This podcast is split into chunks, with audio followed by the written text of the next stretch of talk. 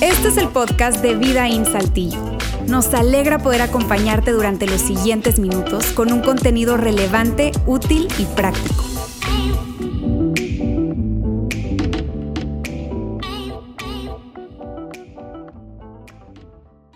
Amigos, estamos en el cierre de nuestra serie Madurez Artificial y durante las últimas semanas hemos estado abordando este tema de madurez artificial desde diferentes ángulos. Eh, hablábamos acerca de qué es madurez artificial. Hablábamos también acerca de los efectos y el impacto que tiene la madurez artificial en las nuevas generaciones. y también habíamos hablado acerca de que tú y yo trabajando juntos podemos lograr muchísimo. Eso es lo que hemos venido hablando y hoy vamos a hablar acerca de pasos prácticos, cosas que tú y yo podemos hacer para ayudar a la siguiente generación a desarrollar la verdadera madurez. Eso es lo que vamos a estar hablando el día de hoy. Ahora, yo quiero que, si tú no has tenido oportunidad de escuchar los mensajes o no has visto eh, eh, las reuniones y, tú no has tenido oportunidad de, ver estos mensajes, que tú lo puedas hacer en nuestros canales de podcast en Vidaín, Ciudad de México, Saltillo, Monterrey o también en nuestro canal de YouTube. Es muy importante para nosotros que, que bueno, que, que juntos podamos estar en la misma página. Hoy, como te decía, lo que vamos a hacer es hablar acerca de pasos prácticos que ayuden a los chavos, que ayuden a la siguiente generación a desarrollar una verdadera madurez. Que no solamente crezcan físicamente, que no solamente crezcan intelectualmente, sino que también tengan la capacidad para desarrollar habilidades sociales, habilidades emocionales y que también puedan crecer espiritualmente para que entonces ellos puedan alcanzar todo el potencial que Dios ya colocó en ellos, que puedan vivir vidas plenas, vidas espectaculares. Eso es lo que nosotros queremos y es lo que vamos a estar hablando el día de hoy. Ahora, déjame decirte algo, ¿cómo hacemos entonces para, para eh, eh, estar todos en la misma página? Hablemos entonces de hacia dónde nos dirigimos. ¿Hacia dónde estamos apuntando? Porque si estamos hablando de madurez artificial, entonces tendríamos que hablar de una verdadera madurez. Y la segunda semana, Alejandro Mendoza nos habló acerca de eso. Y yo quiero repasar eh, cómo se ve una persona madura para que todos estemos en la misma página. Decíamos lo siguiente, una persona que es madura es capaz de mantener compromisos a largo plazo. Estas son cualidades de una persona madura. Es capaz de mantener compromisos a largo plazo. Es decir, es una persona que tiene la capacidad para postergar la satisfacción y que desarrolla el hábito de la disciplina. Esa es una persona madura. Una persona madura no es movida por los halagos o las críticas. Es decir, tiene bien firme anclada su identidad, sabe quién es y sabe su valor y que eso no depende de lo que las personas digan acerca de Él, sino más bien que depende de lo que Dios dice quién es Él. Eh, una persona madura es una persona que posee un espíritu humilde. Y la humildad es un componente tan, pero tan importante el día de hoy, porque con tanta información, los chavos, las siguientes generaciones, que por cierto no nos necesitan para obtener información, pero sí para interpretarla, es fácil que sin darse cuenta empiecen a desarrollar una actitud de arrogancia. Y la humildad es un componente tan, pero tan importante que, sean enseñables y que tengan esa capacidad para, para poder reconocer sus errores. Una persona madura es una persona que toma decisiones basadas en el carácter y no en las emociones. Es decir, que vive bajo principios y valores que, que, no cambian. Y es una persona que defiende incluso esos principios y valores, que no es una persona que es arrastrada o movida por cualquier tipo de pensamiento, sino que tiene la capacidad para permanecer firme. Otras eh, características, decíamos que es una persona que sabe expresar o puede expresar gratitud constantemente, es decir, que reconoce que todo lo que llega a sus manos, que todo lo que tiene, se debe a alguien más, se debe a, Dios principalmente, se debe a sus padres, se debe al equipo que tiene, es una persona que expresa constantemente agradecimiento. Una persona madura sabe cómo priorizar a otros por encima de sí misma. Esa es una persona madura, una persona que, puede ampliar su panorama y se da cuenta que la vida no se trata solamente de él o de ella, sino que hay más personas a su, alrededor y que tiene la capacidad para servirles, para ayudarles. Y por último decíamos también que una persona madura es aquella que busca sabiduría antes de actuar. Es decir, que se puede detener, da un paso hacia atrás para reflexionar y pedir la opinión de otras personas y entonces tomar decisiones sabias. Así es como se ve una persona madura. Pero lo que veníamos viendo y reconociendo a lo largo de esta serie es que, que de alguna manera eh, las nuevas generaciones no han desarrollado y no les hemos ayudado a desarrollar esas eh, habilidades necesarias, esas competencias para que puedan construir un carácter que les haga soportar los embates de la vida, que les haga soportar las pruebas, las dificultades, los problemas y como decía Carlos Ordóñez la semana pasada, que puedan eh, las olas de la vida. Lo que nos encontramos hoy es una situación cada vez más creciente y quiero abrir un paréntesis aquí para decirte a ti, chavo, que nos estás viendo, que, eres generación millennial o, centennial, que, que no se trata de acusar, ni de exhibir, ni de exponer. Esto es una realidad que es cada vez más creciente y para nada queremos generalizar, ni, ni, que tú te sientas atacado, para nada. Pero lo que vemos hoy es que eh, estas nuevas generaciones, como no han desarrollado esas habilidades, lo que hacen es que están huyendo muchas veces a su responsabilidad y entonces le sacan la vuelta a situaciones incómodas, a situaciones difíciles, a situaciones que, que, incluso los pudieran ver como un gran problema. Hoy los chavos de hoy, las nuevas generaciones, no enfrentan eh, las dificultades, conversaciones difíciles, le sacan la vuelta y no solamente terminan una relación de noviazgo a través de un WhatsApp, a través de un mensaje, sino que también una relación laboral, renuncian a, la empresa o renuncian a, su jefe a través de un mensaje de texto, a través de, un correo electrónico, pero no tienen esa competencia y esa habilidad social y emocional, esa, esa firmeza para ir y plantarse y hablar con las personas. ¿Y qué es lo que ha provocado todo esto? Todo esto lo que ha provocado es que al ellos estar creciendo y reforzando esa madurez artificial, lo que está ocurriendo es que estamos viendo cuadros cada vez más crecientes de, ansiedad, de depresión, de adicciones e incluso de una, eh, un, relativismo moral que está permeado en todas las esferas de la vida. Entonces yo quiero que tú te detengas conmigo a pensar cómo se ve una persona que, que para él Nada es absoluto, nada es verdad, es simplemente cuestión de opinión, es simplemente cuestión de preferencia.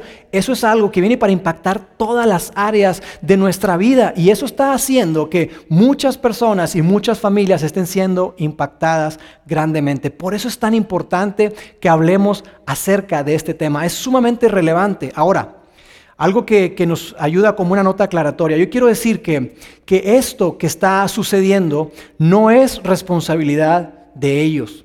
Es más bien responsabilidad de nosotros, nosotros los padres, nosotros los adultos, nosotros los mentores, los coaches, los maestros. Hemos sido nosotros los que hemos fomentado y somos los mayores responsables de que la madurez artificial esté no solamente anclada en la vida de los jóvenes, en la vida de los chavos, sino que esté creciendo a pasos agigantados. Y lo que a veces ocurre es que, es que tú y yo, eh, eh, en lugar de jugar a la ofensiva, nos hemos dedicado a, tomar una postura pasiva, donde, donde no nos hemos detenido a, pensar y reflexionar en, en qué clase de adulto yo quiero que mi hijo se convierta. Porque al final del día, esto es algo que hemos mencionado a lo largo de la serie, de ti, de mí depende en la clase de adultos que tus hijos y los míos se convierten. Entonces no nos hemos detenido a reflexionar en qué clase de adultos yo quiero que mis hijos se conviertan y cuál es el plan, cuáles son los pasos que yo puedo seguir para, para ayudarles a alcanzar la verdadera madurez. Y lo que hemos hecho tú y yo es que nos hemos adoptado, hemos abrazado la cultura como si no hay nada que pudiéramos hacer, como que no hay nada que podemos hacer tú y yo para que las cosas cambien. Simplemente nos hemos subido a la ola y eso nos ha llevado a donde nos encontramos hoy. Entonces nos hemos eh, eh, enfocado más bien en entretener en vez de entrenar. Nos hemos enfocado en preparar el camino para ellos en lugar de prepararlos a ellos para el camino. Y entonces hemos abdicado nuestra responsabilidad y esa se la hemos entregado a otras personas y tenemos la gran expectativa y la gran esperanza de que eh, a través de, cosas de formación como, deportes, eh, soccer, eh, ballet, baile, lo que sea, clases de matemáticas, que entonces ellos serán formados. Tenemos esa expectativa falsa tú y yo como padres. Pero la realidad es esta, y tú y yo la sabemos, que la formación se da en casa. La formación, la verdadera formación se da en casa, se desarrolla estando cerca de ellos y tú y yo por eso decimos que somos los más responsables. Y es por eso que, que también hemos dicho algo que es sumamente importante y es lo siguiente, que es necesario que tú y yo unamos esfuerzos y que unamos esfuerzos no solamente con otras personas, con otros adultos, sino que unamos esfuerzos con la iglesia. Y eso lo, veíamos desde la primera semana, diciendo que, que dos eh, eh, influencias combinadas, trabajando juntas en una misma dirección, tienen mucho mayor impacto que trabajando en forma separada. Dos influencias combinadas, trabajando juntas, siempre tendrán un mayor impacto que trabajando separadas. Así que tú y yo no tenemos por qué eh, luchar y buscar esta verdadera madurez trabajando solos, para nada tú y yo tenemos la oportunidad de unir esfuerzos para que nuestros hijos alcancen la verdadera madurez. Ahora entonces hablemos un poco acerca de cuáles son esos, esos pasos prácticos, pero antes de decirte eso, déjame decirte que, que este asunto, más que una ciencia, es un arte. Cada persona ha sido criada de diferente forma, cada persona tiene su temperamento, tiene su personalidad, y entonces todo eso viene para afectar eh, la manera en que las personas reaccionan. Y no hay un ABC, no es un ingrediente secreto, sino que más bien es, es, un proceso en el que tú y yo tenemos que subirnos y tenemos que estar dispuestos a dar pasos, a tener mucha paciencia, a ser sumamente intencionales para que logremos desarrollar la madurez en nuestros hijos. No es una ciencia, más bien es un arte. Entonces hablemos de, los pasos que tú y yo podemos dar para ayudar a la siguiente generación a alcanzar la verdadera madurez. Y quiero compartir contigo cuatro cosas, cuatro cosas que tenemos que estar balanceando todo el tiempo. Y la primera de ellas es la siguiente. Tenemos que darles autonomía y responsabilidad. Tenemos que darles a nuestros hijos, tenemos que dar a los jóvenes autonomía, pero al mismo tiempo tenemos que darles responsabilidad. Y esto es como, como dos caras de la misma moneda. Los chavos hoy, los adolescentes hoy, los niños hoy tienen que entender que la autonomía, la libertad que tanto buscan y que tanto demandan de parte de nosotros es algo que se gana. Es algo que tú les vas otorgando. Conforme ellos van mostrando responsabilidad, tú vas dando autonomía. Muestran responsabilidad y tú vas dando autonomía. Entonces, por ejemplo, si tú tienes hijos en edad de que ya manejan y, ellos quieren el carro y quieren salir con sus amigos y todo, y vienen contigo y dicen, papá, quiero que me prestes el carro, por favor. Autonomía. Tú lo que puedes hacer con ellos es decirle, perfecto, nada más que te voy a pedir que tú llegues a la hora que acordemos. ¿Sabes qué? Claro que sí, te voy a prestar el carro, aquí están las llaves, pero tú vas a ser responsable de mañana dejármelo perfectamente limpio por dentro y por fuera. Estás ayudándoles no solamente que tengan autonomía, sino que también ellos puedan desarrollar un alto sentido de responsabilidad. Si están más pequeñitos, tú puedes decirle, si tu hijo viene y, o tu hija y quiere jugar algún videojuego, como está tan de moda, por ejemplo Fortnite, y te dice, papá, quiero que, que me dejes jugar Fortnite, perfecto, te voy a dejar jugar X cantidad de tiempo que tú y él puedan acordar, pero que él sea responsable de fijar el timer, de respetar el tiempo y además que tú le puedas decir, por ejemplo, claro que sí, te voy a dar permiso de jugar una vez que tú termines con todas tus tareas. Es muy, pero muy importante que nosotros demos autonomía y demos responsabilidad. No solamente autonomía, no solamente responsabilidad. Ambos deben de estar entregándose constantemente. La segunda cosa que podemos hacer es darles información y rendición de cuentas proveerles información, pero juntamente con la información que ellos sepan qué pueden hacer con esa información. Como te decía hace un momento, los chavos hoy, eh, eh, los, los, jóvenes de hoy, no nos necesitan a ti y a mí para obtener información. Eso está a un clic de distancia. Pero sí nos necesitan a ti y a mí para que les ayudemos a interpretar dicha información, que sepan qué hacer con ese conocimiento. Información sin aplicación es solamente estimulación. Información sin aplicación solamente es estimulación. Y mira, estudios dicen lo siguiente, estudios dicen que cuando, que cuando un niño, un adolescente obtiene información y no sabe qué hacer con ella, es estimulado a, empezar a buscar experiencias de lo que está viendo, de lo que está consumiendo. Entonces, si un niño, un adolescente es expuesto a cuestiones de, por ejemplo, videos violentos o a cuestiones de sexualidad fuera de su tiempo, fuera del momento oportuno, ellos van a buscar experiencias y eso no los va a dejar en un buen lugar. Y yo estoy seguro que eso no es lo que tú quieres ni para tu hijo ni para tu hija y yo tampoco los quiero para los míos. Entonces es tan importante que tú y yo les ayudemos a interpretar la información, que proveamos información, pero que les ayudemos a, a, saber qué hacer con esa información. Por ejemplo, si tú manejas un presupuesto, que espero que sí, si tú manejas un presupuesto, tú les puedes decir a tus hijos en algún momento, cuando están pequeños, que ciertas cosas papá y mamá no se las pueden comprar porque están fuera del presupuesto. Y quizá te digan, papá, ¿y qué es presupuesto? Y es una oportunidad para que tú le expliques. Le estás proveyendo información, pero conforme va creciendo, tú le vas a dar también la rendición de cuentas. ¿De qué manera? Tú le explicas lo que es un presupuesto, pero ahora lo vas a llevar al siguiente nivel y entonces le vas a decir lo que tú estás gastando en servicios, por ejemplo, en agua, luz, teléfono, gas, todo eso, y lo haces responsable y, pides que rinda cuentas involucrándose. Entonces, queremos cambiar la mentalidad y pasar de una mentalidad de consumidor a una mentalidad de contribuidor o de contribuyente. Y yo te aseguro que si tú tienes esa conversación con tus hijos, ellos van a estar mucho más atentos a la luz, a que no se desperdicie el agua, que si está por ahí el tanque tirando, ellos van a estar mucho más atentos. Información y rendición de cuentas. Información y rendición de cuentas. La tercera cosa, darles tecnología y experiencias reales. Ellos viven en un mundo tecnológico, en un mundo virtual, lo cual está súper bien, eso, eso, les ayuda a desarrollar otras habilidades, pero por otro lado es muy, pero muy importante que tú y yo les ayudemos a desarrollar estas habilidades sociales y emocionales a través de proveerles experiencias reales. Una manera en la que lo puedes hacer es que sí que padre que puedan estar en chateando, que puedan estar en, Instagram o, lo que estén utilizando y que tengan esas cosas que le llaman DM o mensajes directos y que puedan intercambiar y, y conectar y experimentar comunidad, buenísimo.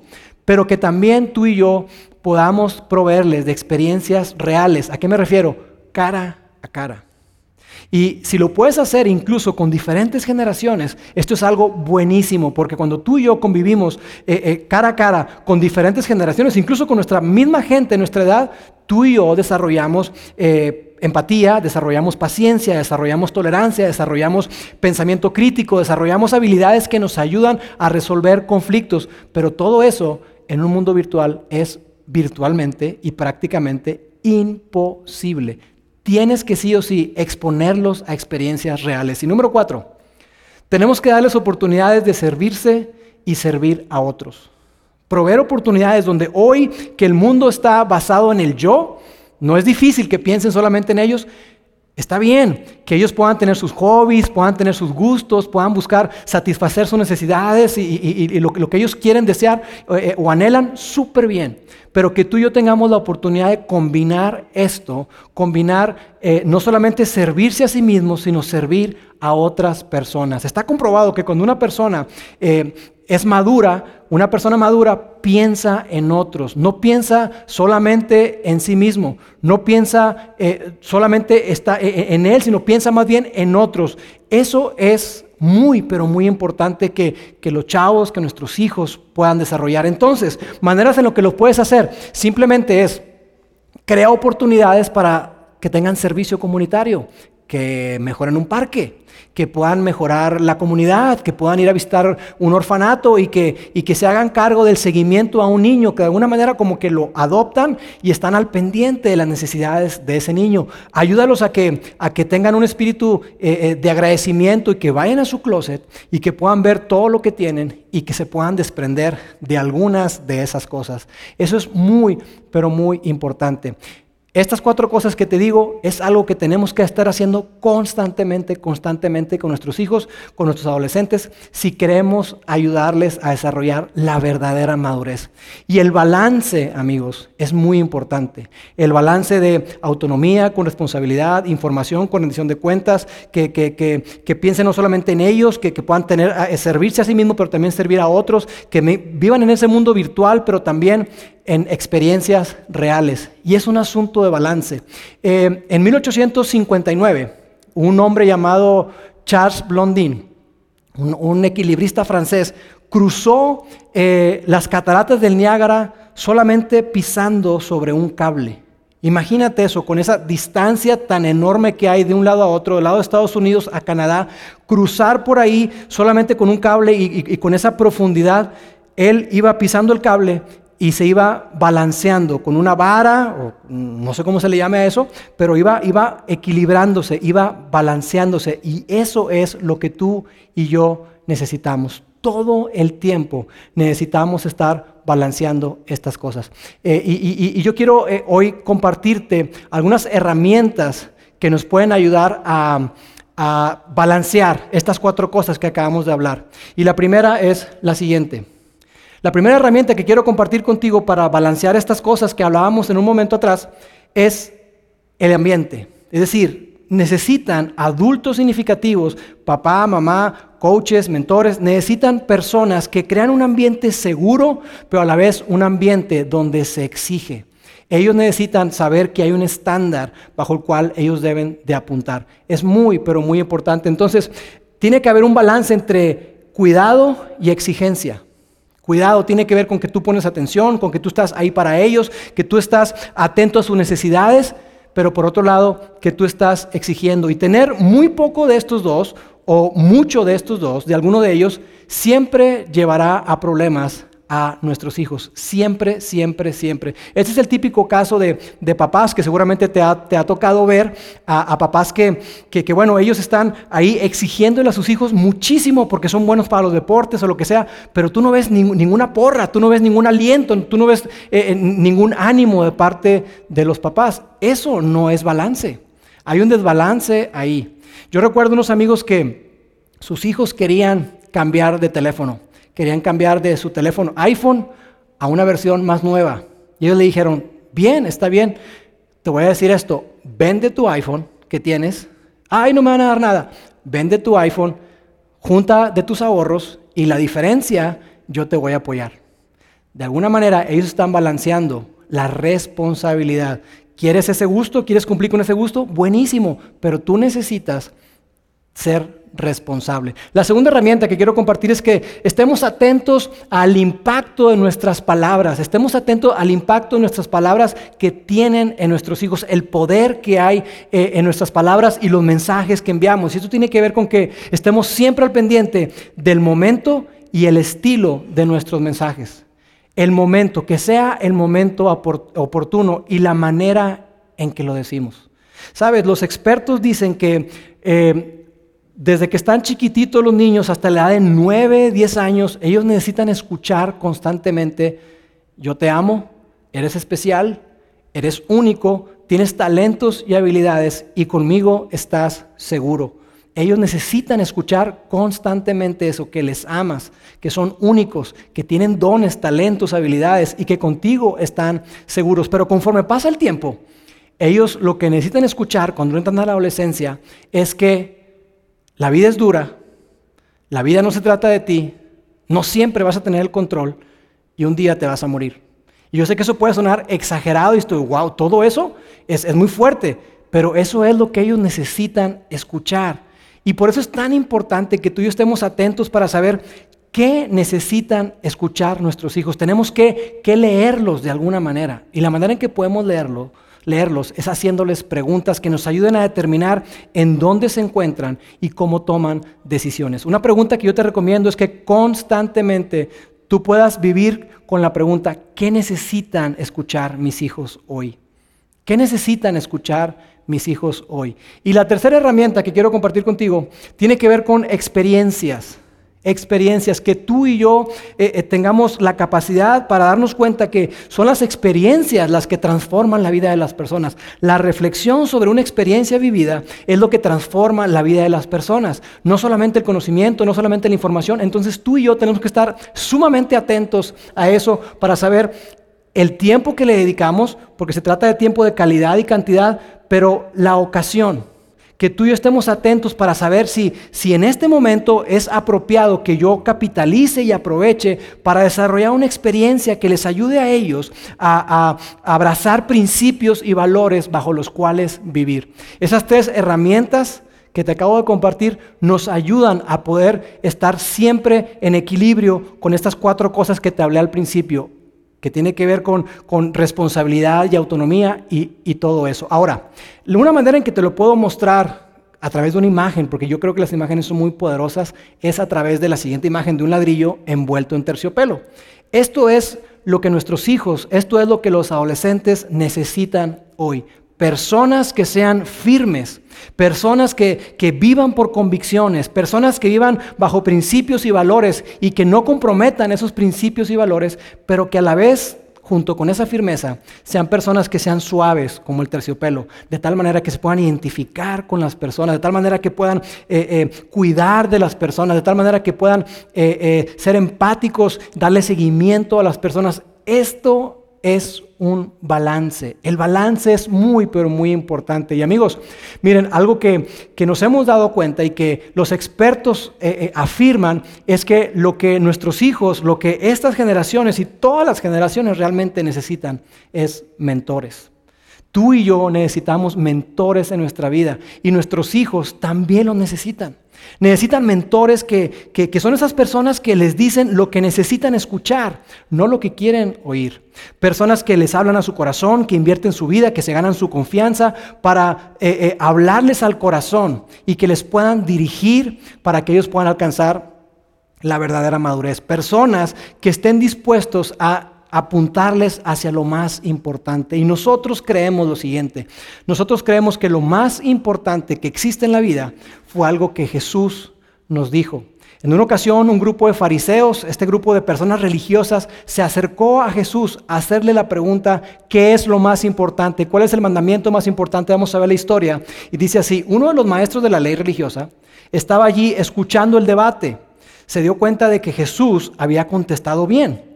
Entonces le preguntó, de todos los mandamientos, ¿cuál es el más importante? Mira la respuesta de Jesús. Jesús contestó, el mandamiento más importante es, escucha, oh Israel, el Señor nuestro Dios es el único Señor. Ama al Señor tu Dios con todo tu corazón, con toda tu alma, con toda tu mente y con todas tus fuerzas.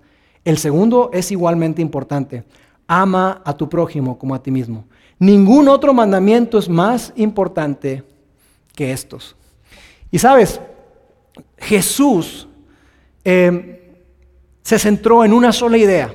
Jesús resumió todo, la ley y los profetas, y dijo que lo más importante en la vida de una persona es amar a Dios. Y que de allí se desprende absolutamente todo. De eso depende que una persona pueda alcanzar la madurez, de eso depende que una persona pueda vivir una vida plena, una vida con significado, una vida con sentido. Eso fue lo que Jesús enseñó. Porque cuando una persona ama a Dios, su vida cambia. Y nosotros lo expresamos de la siguiente manera. Tenemos que, y, así lo expresamos en los ambientes de familia, queremos que cada persona, cada niño, cada adolescente, cada estudiante en universidad ame a Dios, ame la vida y ame a otras personas.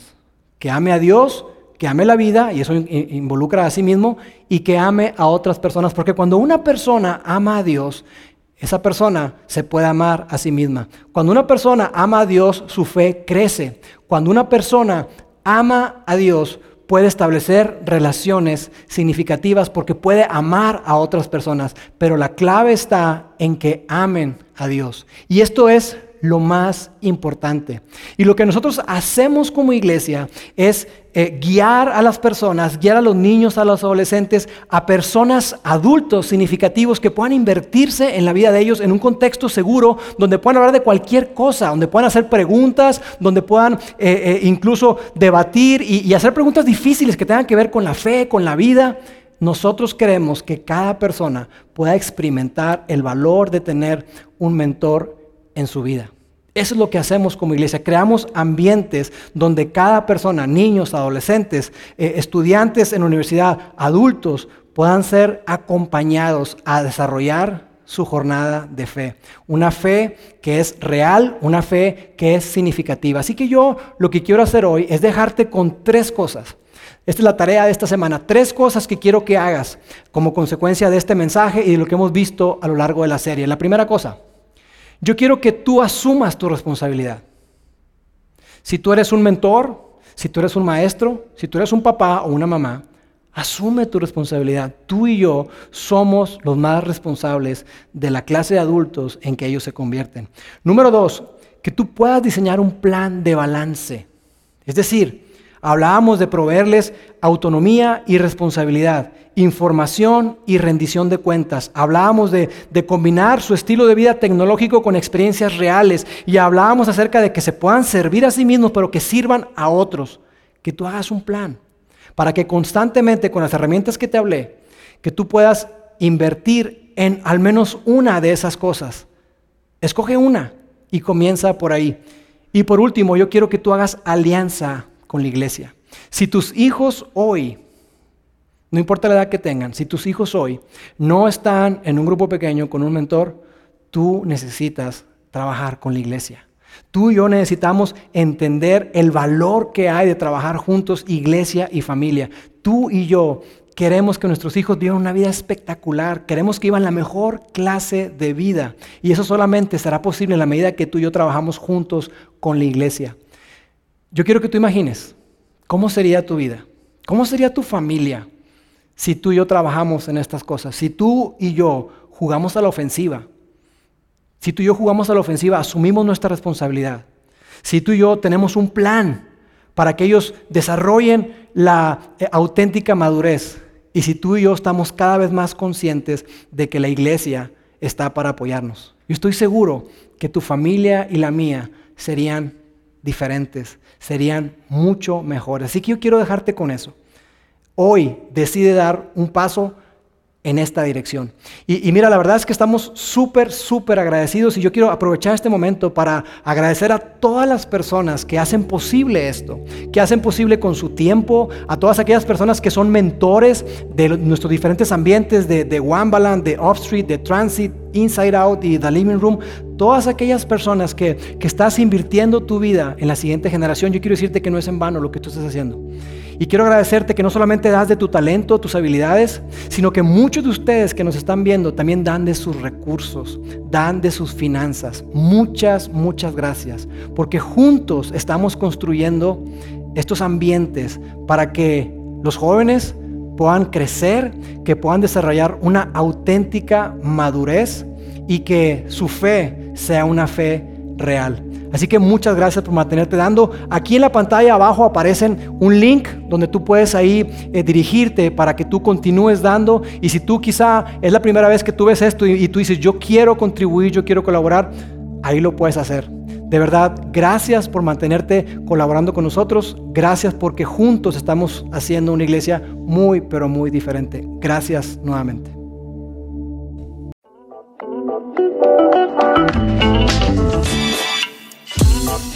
Sigue conectado a los contenidos de Vida en Saltillo a través de nuestro sitio web y de las redes sociales. Muy pronto estaremos de vuelta con un nuevo episodio.